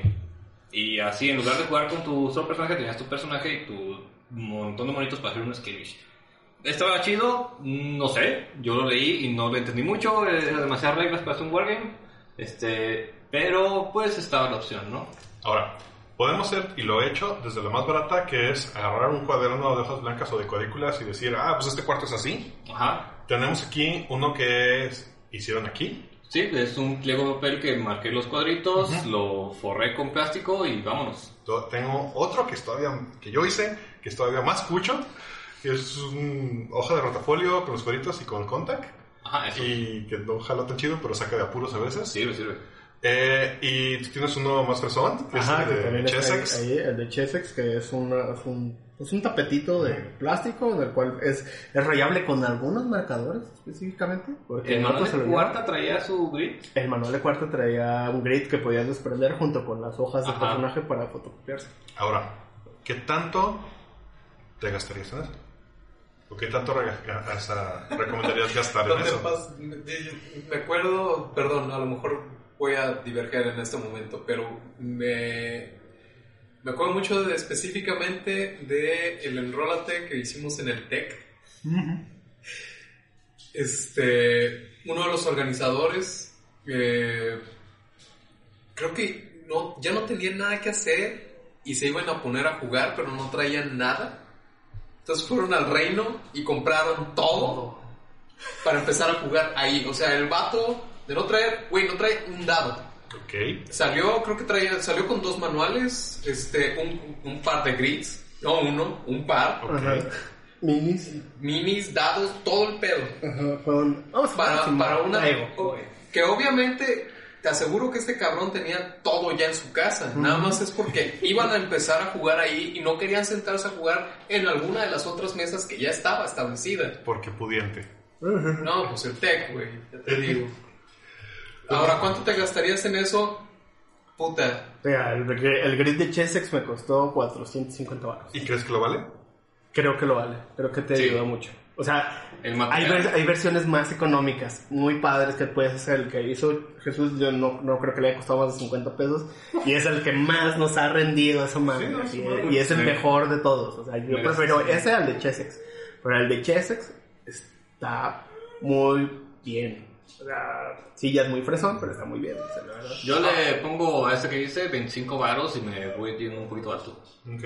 Ahora, ¿estás considerando eh, grids más avanzados dentro de esta categoría o eso es otra cosa? Por ejemplo, Ah, o sea, yo, yo sí podría gastarme un varo en un calabozo modular. Ah, no, ahorita. Ah, eso, no, pero ahorita vamos a dioramas y cosas así. Ah, ok. Y tiles y cosas. Ahorita- Digo, y hablando de eso, un saludo a Leti. Sí, ahorita sí de grid. Y la pregunta es, imaginemos que somos una mesa con presupuesto limitado, pero queremos divertirnos. Entonces, ¿hasta qué punto es el vale la pena gastar esto en esto? Creo que te ahorra mucho sufrimiento, mucho estrés. Sí, sí vale la Sobre pena. todo en, en cuestiones de combate, te quita este, estas rencillas que se pueden generar así. Simplemente ya está ahí físicamente y si alguien no se, si alguien no se fija qué está pasando en el mapa, ya es bronca. No es cuestión de cómo lo interpretes, sino ¿Qué, qué otro sí. trick que traes a la mesa? Bueno, creo que nos cubrimos como que lo básico que todo mesa debe tener. Vamos a empezar ahorita con lo fancy. Los fans, ok. Yo jamás pensé que fuera a decir eso. Para mí, mis problemas de mis pedos de atención siempre ha sido un tema eh, llevar el track de las iniciativas. Ah, Y he intentado cuánta manera me he topado en internet. ¿Sí? Desde la primera, que es como aprendí con Chuy, que es simplemente ir diciendo los números de la iniciativa y sí. quién va. Yo, tú no lo recuerdas, recuerdan ellos. Ujú. Sí, exacto. Hasta llevarla a hacer un, un dibujito de la mesa, así, y ponerle cada uno. Una vez me apareció en Amazon esta chingadera que tengo aquí en mis manos, que ya la han visto. Y que adoras. Sí, güey, no mames. Es el Combat Pad de Pathfinder. Ni siquiera es de, es de Wizards. No, pero pues funciona. Ajá. Y es una tabla con algún tipo de barniz que hace que puedas usar marcadores sobre ella. Y trae. No trae números, lo cual se me hace súper raro. Y las casillas que trae no llegan al 20. O sea, a mí se me hace raro. Porque una fácil, una. Una buena parte de, de- de la plantilla es nada más el pinche logo feo. Entonces podría, sería mucho más feliz si me dejaran llegar más. Pero lo puedes usar con marcadores borrables, le puedes poner la iniciativa. Viene con unos imanes donde pones el nombre de cada uno de los personajes y sus... Y nada más los ordenas. Nada más los ordenas. 1, 2, 3, 4, 5. Te deja poner los delay, los readies, la- hacer notas, llevar el track de HP. Y lo que yo hacía gastando una cantidad estúpida de papel. Ahora se me Me hace una-. Ahora se me hace una solución más ecológica y Gracias. más bonita. Gracias Dios. ¿Cu- ¿Cuál fue el costo de Y me costó 400 pesos. Pero no, Digo, así es. ¿los vale? sí, güey, sí, sí, sí. ¿Para ti los vale? sí los vale. Totalmente. Creo que podría usarlos sin los imanes. Creo que podría usarlos simplemente como... Nomás rayando. Ajá, nomás rayando. Pero tiene su encanto. Aunque una vez se me cayó a medio combate y se despedorró todo. si la encuentran, es, es de... No sé si es de Python. Sí, es Sí, para sí, es. Paiso, exactamente. patrocínanos. Sí, oye. Sí, Aunque digo, no, ten- papá. tendremos que hablar más de ellos, pero Se me sí. hace muy buen producto porque está muy bien hecho, está muy bien impreso, viene por los dos lados, así Sí, está que fino, ¿eh? uno se Sí. chinga. Como, como, eh, Paiso, perdón, Paiso como, produ- como productor de cosas es bueno. Su contenido es el que es otro tema. Y Trae una cantidad, creo, exagerada de, de imanes, como que, como que cuentan con que se te van a perder. Ay, güey, son chingos. Son, sí, son Pero tiene aquí una pack completa, a ver. Dos pacas completas. ándale. Y lo No, que estamos, más, lo que güey. estamos presenciando aquí en la mesa es que estar sacando toda su cajita de props para Y hacer- como que les sobraba espacio en, el- la, en el- la plantilla, porque aparte hay este, flechitas de turno para que sepas dónde va. Algo que para mí me sirve mucho, Más de 40 chingaderas, güey. chingo. Algo en lo que a mí me sirve mucho es porque puedo traer el número de rounds y los estados que duran un cierto número de rounds puedes poner hasta que llegue. Eso a mí me alivia un chingo. Sí, sí suena bastante, bastante este, ágil. Sí, sí es caro, pero si se pueden dar el lujo. De todas las cosas Eh. caras que he comprado, creo que es la que más cariño le tengo. ¿Cómo ahorrar en esto como trique para iniciativa? Yo recomendaría eh, ya sea que impriman o que compren eh, tarjetas biles de cartón en la cual ponen el nombre de cada quien, las ordenen en el, orden que van y nada más van cambiando la tarjeta que está arriba para saber quién va o quién va después. Yo uso post-its. O post-its. O si tienen su pantalla, agarran un cartoncito doblado a la mitad, le ponen el nombre de cada quien y van haciendo como una filita. Eso también funciona bastante. Previo a esto, yo había impreso un- una cuadrícula con números y lo enmiqué. ¿Mm? Y sobre eso Bueno. pintaba, pero el tipo de enmicado que se utiliza al menos aquí, no sé si a otros otros lados, hizo que a la tercera rayada ya no se pudiera despuntar. Uf.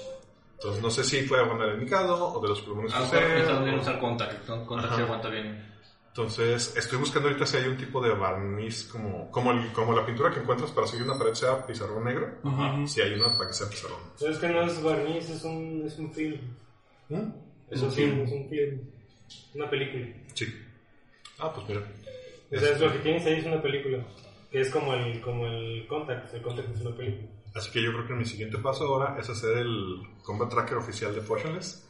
Sin este pinche cachote de logo que nomás quita. A ver si es cierto, porque a todos le ponen el logo y aparte le ponen el QRL para la página y le ponen el Güey, logo y este, este después está bien, güey. este, este esto es pinche espacio desperdiciado, güey. O sea, es- y está en el, en el de este. O sea, es- todo esto podría. Es área que se podría utilizar. Sí. Y estos son 15, 15 casillas. Cuando estamos tirando iniciativas de hasta veintitantos. Sí. Pero bueno. Fuera de eso, está muy chido. Está en Amazon, patrocínanos, 400 pesos. Eh, sí lo recomiendo. la neta. Bueno, bueno.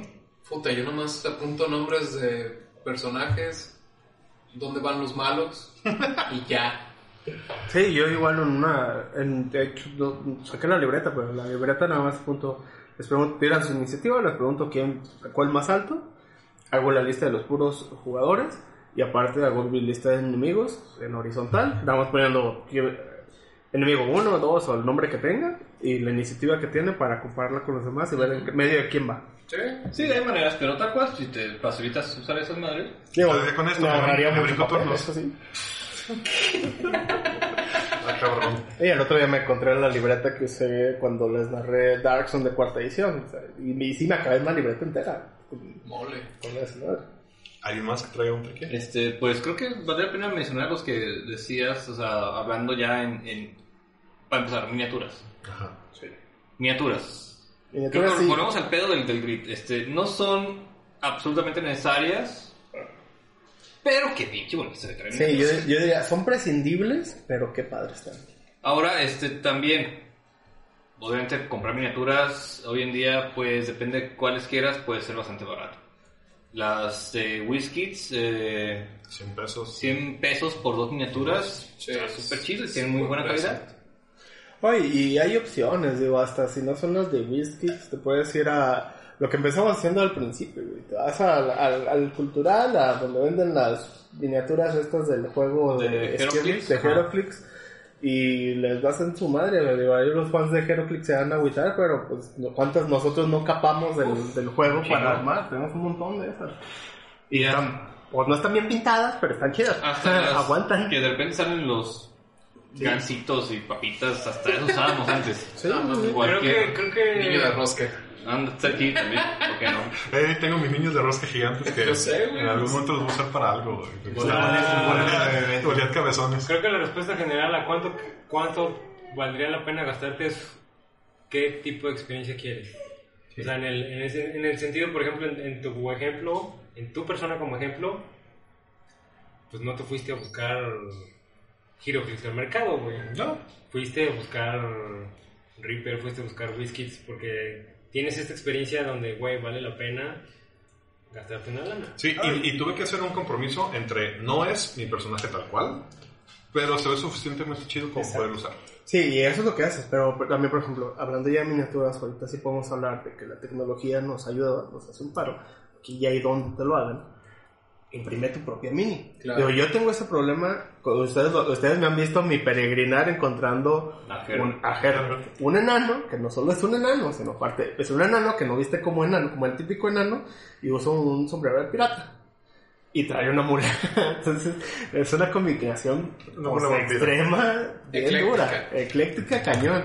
Pues, pues sí, a mí hallar un personaje que sea, pues no, Sí, o sea, el que uso actualmente no es ni de cerca, pero pues me sirve. Sí, mi Goliath, por ejemplo, está gordito, pero no encuentro un Goliath gordo en ningún No, pinche ni lado, allá. ni no Eh. Cagadamente, en mi druida de la ronda, hubo un punto en que se me antojó, porque vi el. eh, estaba bien jugando Witcher 3 y sale un cabrón con un turbante que se me hizo chido. Dije, ah, pues ahora mi druida va a traer turbante. Nos trepamos a la, a la- al barco de los zarabescos esos y me chingo un turbante y sale una mini de un druida con turbante. Que Ahora, triques de miniaturas para no gastar tanto, Dogpay. Sí, Sí. y hay, hay digo, en Twitter hay un montón de gente, hay un montón de artistas que te las suben gratis, te, te ponen unas, unas gratis, obviamente ellos ponen su Patreon por si quieres adquirir unas ya más personalizadas o en específico o encargarles. Y son, o sea, es imprime tu mini. Sí, hay, hay un tipo eh, que tiene su Patreon donde libera como... Primero libera unas gratuitas y luego libera este esas versiones gratuitas como más chidas. Y a veces te libera la versión de la miniatura, por ejemplo, ser un Tiflin este, Warlock. Pero te deja el PDF en capas para que tú cambies las capas y decías que el Tiefling Warlock ahora va a ser de este otro color, o que va a traer este, un cetro, que va a traer una espada, etcétera. Creo que. Creo No me que- acuerdo el nombre, pero te lo voy a checar te- para pasarte el link que esté en la descripción. Ok. Creo que ya varios, varios artistas eh, siguieron ese. Porque sí, yo recuerdo que sí, ese cuarto empezó desde empezó. cuarta y. Yo empecé y a ahorita ver hay un montón que varios en. Etsy vendiéndolas y varios eh, campañas de Kickstarter vendiéndolas y luego un chingo de bandas las empezó a regalar y como dijeron, güey, pues ya nos viste. Sí, sí. Entonces, Ahorita las, las que están, o sea, como el Ultimate Mini, son las que están imantadas. ah, las, las, manitas y eso, ah, están Eh, sí, Ah, sí, hay- un Kickstarter ahorita, creo que me Que, que si ya, o sea, si, bueno, si, si empezaste con esto de las minis antes que se, fueran, se pusieran de moda las minis de plástico, güey, lo puedes hacer con cualquier mini de metal. Sí, no Sí. te va a arreglarle y ponerle. Y hasta el plástico cosita. también, pues compras mini, este, mini mancitos y los pegas con... Sí, o sea, o sea, ya que, ya que te metes como al craft, ya, si llegar a ese pedo, tú solo está chido. En su tienda de confianza que Ahora- miniaturas, vende los imanes. Reinos, Hay, hay un producto patrocina. de Pathfinder también para esa parte de las minis, este, que es comprar un chingo de minis por muy poco dinero en cierto Sí. modo, porque cuesta como, ¿cuánto? Como 600 Como creo. 600. Y trae como casi 100 miniaturas de diferentes tamaños, pero son eh, peones, son de papel, con su base. Este, no trae bases para todas las miniaturas, pero trae suficientes para que armes tu campaña bien. Y trae una muy buena variedad entre pues los, los típicos goblins, este, los típicos ladrones, y de ahí se brinca criaturas y Bajo, chingaderas. para esa base, bajo la misma secuencia de ideas, compra juegos de mesa que traen miniaturas. Ah, Esa sí, es otra esa es opción. otra, sí. Si se encuentran el Warcraft Shardalon o el Ravenloft, este, Sí. De hecho, yo, yo estaba... 50 y algo miniaturas. Más o menos. Yo estaba a punto de comprarme la Against the, Against the Giants para la de Stormy Thunder. Sí, sí conviene porque te da dos productos, son un chingo de miniaturas para tu juego de rol y un juego de mesa. Ahora, algo que siempre he dicho, ah, le quiero entrar al siguiente, es a las campañas de Kickstarter que hace Reaper. Porque se mete un chingo de gente y tienen unos extras que al final, con 100 dólares, te armaste un chingamadral de juguetes. puta. De hecho, o subo un enrólate. un- no, no, no, el, el Rólate fue patrocinado, pero yo, yo sí compré un Kickstarter de, de Bones, el segundo. Desgraciadamente las, las vacas se, pu- se pusieron culeras para el tercero porque el tercero traía unas chingaderas mamoncísimas en los últimos tiers que todavía quiero comprar. Eh, ¿Ese que te traía Tiamat? El, ajá, el Buen- tercero. boni- No sé en cuál van ahorita, pero el anterior, que el que ya acaba de cerrar, Ujú. alcanzaron unos, un, ¿cómo se ese que van desbloqueando, ajá. stretch, pero así, o sea, un un güey que sigo en, en YouTube iba a hacer el unboxing y cuando le llegaron las cajas dijo, no, mames, o sea, no me alcanza, o sea, no lo voy a hacer. No. Primero las veo y, porque son demasiados monos. Sí, en ese, en ese Kickstarter que, que entré, en el segundo, güey, me quedé como con 20. Todas las demás las vendí porque eran un vergo. Un vergo. Sí, pues me acuerdo, por ejemplo, Heriberto también compró uno y al final era así, estoy vendiendo estos por... y bien baratos los vende sí. porque eran, son demasiadas, no Yo lo compré los tantas. gigantes. Son los que No, son, son los siguientes. ¿no? Y en otro orden de ideas, pero de lo mismo, las cajas de inicio, todas, de todos los juegos, por lo menos de, de- que tienen que ver con mazmorreo, traen tokens. Mm. Que también te hacen un paro en caso de que no quieras gastar en, en una mini, pues están los tokens y las plantillas de Eso, tokens. eso también, para eso también se usó mucho en cuarta edición, en, lo- la onda de los encounters. Los encounters Ah, sí. traían un chingo de tokens. Entonces, si, Si no tenías si, minis. si ibas y jugabas, te podías o sea, hacerte de tokens. Sí, y el token del Y, tamaño. y de nuevo de es ya, ya que tanto le metes a tu hobby, güey. O sea, yo tengo, tengo, más allá de las, de las miniaturas de metal que no son realmente caras, es ese pedo de... No, no Ay, se me hace cara para lo que es, ¿no? El pedo son las que son premium, por ejemplo, tengo un par de series limitadas de Gale Force 9 que, Ah, güey, están, están hechas en resina, güey. O sea, la, la figura fue esculpida y fue contramoldeada y fue esculpida en resina. Entonces es una figura premium, es una figura muy pasada de verga y son de, güey, solamente hicimos 500 de estos putados. Mi samurai que, que Chuy me está regalando. Y algún Ese- día- algún día te lo tendré. Sí, ese, ese samurai es Ya de, está otro, premiado, es, es de otro juego y son series limitadas. Me costó 20 euros. Por ejemplo, ah, eh, eh, Ernesto cuando jugaba con nosotros traía un par de minis también de porque él, él eh, hace mucho juego eh, Wargame. Mucho Wargame. Tra- traía unas, unas minis que, güey, de metal que en mi puta vida había visto y era también así de, güey, estas madres las hice un estudio europeo chiquito para Warhammer, güey, y hace, hace 20 al año, güey. Debería haber en el cultural así como aventadero de minis como hay de otros. Y, el, y, Fíjate el- que- y está ese no. pedo también como de, del Warhammer, güey. Warhammer tiene unas minis que puedes sacar del ejército. Ah, yo-. Yo tengo, varios, marca, yo tengo varios clérigos de Warhammer en mi wishlist. Este es para. Lo voy a usar. Ah, ahorita que mencionaste eso, tengo muchas minis que conseguí yéndome a chacharear a los tianguis. Eso, Ay, eh, eso- chuy, eso es algo que, que- eso es algo que hacemos mucho. Yo también tengo un, un montón de, de- Todavía voy a las maquetas de... Bueno, que son de juguetes y compro las maquetas. Compré, cuando estaba poniendo Dark Zone compré un montón de, de egipcios, de mayas, aztecas, piedras. pirámides, piedras. Y todo esto ya puesto en una base, premiado y pintado, no te das cuenta, no es por la escala, no te das cuenta que no es una original. O sea, es cuánto le, también le dediques. Y hablando de eso, alguien que también nos debería patrocinar, alguna en el grupo de la rolería han estado publicando, esta gente de, creo que es de Oaxaca, no, de... ¿En la casa? O los que venden la caja... La casa del Casa del Gnomo. La casa del gnomo. Y la casa del gnomo, güey, no está caro. O sea, No, si, te pones, si te pones, si te pones muy- así... Nosotros que ya le hemos gastado a minis, ves, 600 baros por todo lo que trae, así. No, a lo mismo. Vale la pena. Si eres una mesa, y quiero hablar de algo porque me he topado esto en varias mesas que no somos nosotros. Y está muy como normalizado el pedo de que el DM tiene que cargar con todo el gasto de todo. No, Ah, ni no te mames, como Ajá, sí, No, o sea, me he no. encontrado muchas mesas que... No, pues es que no, porque el- el- no tenemos eso porque no las compra el DM. Y digo, ay, cabrones, coopérense entre todos. No, hay, no hay- hay veces que hasta las hojas de personaje. Pero esto, esto, digo, y a lo mejor ya vamos a otra vez a tangenciar el, el- el- el tema, pero creo que tiene que ver mucho con esta mentalidad de, de que el jugador no tiene por qué gastarle al juego. ¿no? Ajá. Este, o sea, ¿por qué yo como jugador tendría que comprar mi propio manual de jugador? Ah, bueno. No, y, y- y el- en, en general, este, esta idiosincrasia del rolero de no, no invertir en el hobby, ¿no?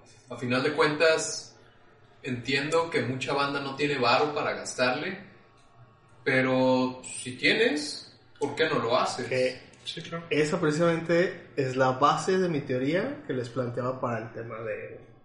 O sea, esa es la razón por la que yo creo que hoy en día Dungeons and Dragons está buscando ver a otra gente que sí le gasta a su hobby. Seguro. O sea, los magiqueros, Los la gente de, de Critical claro. Role, Los sí, furros. son los No, que digo, sí le gastan. ¿no? Que son gente que sí le los furros, güey. Sí. Creo que esa Sí, cultura no nada más es única y exclusiva de Guadalajara o en México, sino también está muy arraigada en el gabacho. Seguro. Y es la razón por la que tengo la teoría de que nosotros los jugadores hemos perdido Dungeons and Dragons. Es más un fatalista eso, pero... Ah, claro. Eh, es, como, es como ponerle un título volante sin Sí, sí, es bueno, un sí. título. Bueno, pues se nos acabó el tiempo y hay dos temas con los que yo creo que dan cada uno, o sea, los pensé incluir aquí, pero creo que dan cada uno para su propia media hora. Una es todo el crafting de terrenos y el Ah, sí, drama de cosa. y otra las aplicaciones. Sí. Bueno, sí, puedo dejar por otro. Sí, y tal como dices, yo creo que son dos temas, sobre todo porque el de crafting, podemos invitar otra vez a Craftivici y a que Chuy nos den aquí una cátedra chingona del tema. Porque nos podemos ir desde el cartoncito pintado hasta impreso en 3D, hasta lo que Eh, o lo- la- la- las cosas que yo les hice con hielo seco para Dark Souls. Ah, ¿y cómo empiezas con la, con la base de la mini? güey? Ujú. Ah, la más sí, exactamente, porque pues, la puedes customizar también. tú- tú has visto los dos y están muy... Y puedes ir desde a comprar tu pastito a la tienda de Hobby hasta... Que parece que, parece que es caro, pero no, es bien barato, muchachos. O puedes salir al patio y agarrarlo y machacarlo. y yo, soy de esa. Bolsas de té. Bolsas de- ah, exactamente. Bueno, pues entonces hasta aquí llegamos. Este. Ahora, en el post de este, voy a incluir los twitters de todos. Entonces, síganos en Facebook. no uso, pero sí. Que en realidad, fíjate que no sé quién, no, Michelle nos etiquetó en un tweet y Ajá. me he dado cuenta que la última, desde que hizo eso, me ha empezado a seguir un montón de creadores de contenido, no de Dungeons, o sea, de, de gente que hace juegos de rol del- de, Estados Unidos y de España, pero muchos, sea, así, diario alguien nuevo me está siguiendo. Y estaría chido, o sea, yo me he dado la tarea de meterme a ver pues ¿qué hacen? Porque no lo conozco, pero pues algo lo hacen. Y sobre todo que ahorita ya está habiendo una ola de gente en México Sí. creando diferente tipo de, De contenido. contenido. Entonces estaría chido pues, conocerlos todos. Sí. Así que nos pedimos, Bobby, Buenas, cuídense muchachos. Osvaldo, Dictache Godines. Neandertal, Truchas con la cuarentena. de Don Diablo Ya saben a quién me llama. y su servidor que es el Revolver diciéndoles, ojalá estemos aquí la semana que entra. Vamos. No, a lo mejor me voy de vacaciones, cabrón. Ah, bueno. Ah, chingada. Yo también estoy diciendo dónde voy a pasar la cuarentena. ¿En la Michelle sala o en el cuarto? De seguro Michelle está viendo. No olviden seguirnos en todas nuestras redes sociales. En Twitter como arroba potionlessmx, en Instagram como arroba potion.les. Sigan las aventuras de la ronda en nuestro webcomic www.potionless.com y vean nuestras partidas en nuestro canal de YouTube con el mismo nombre.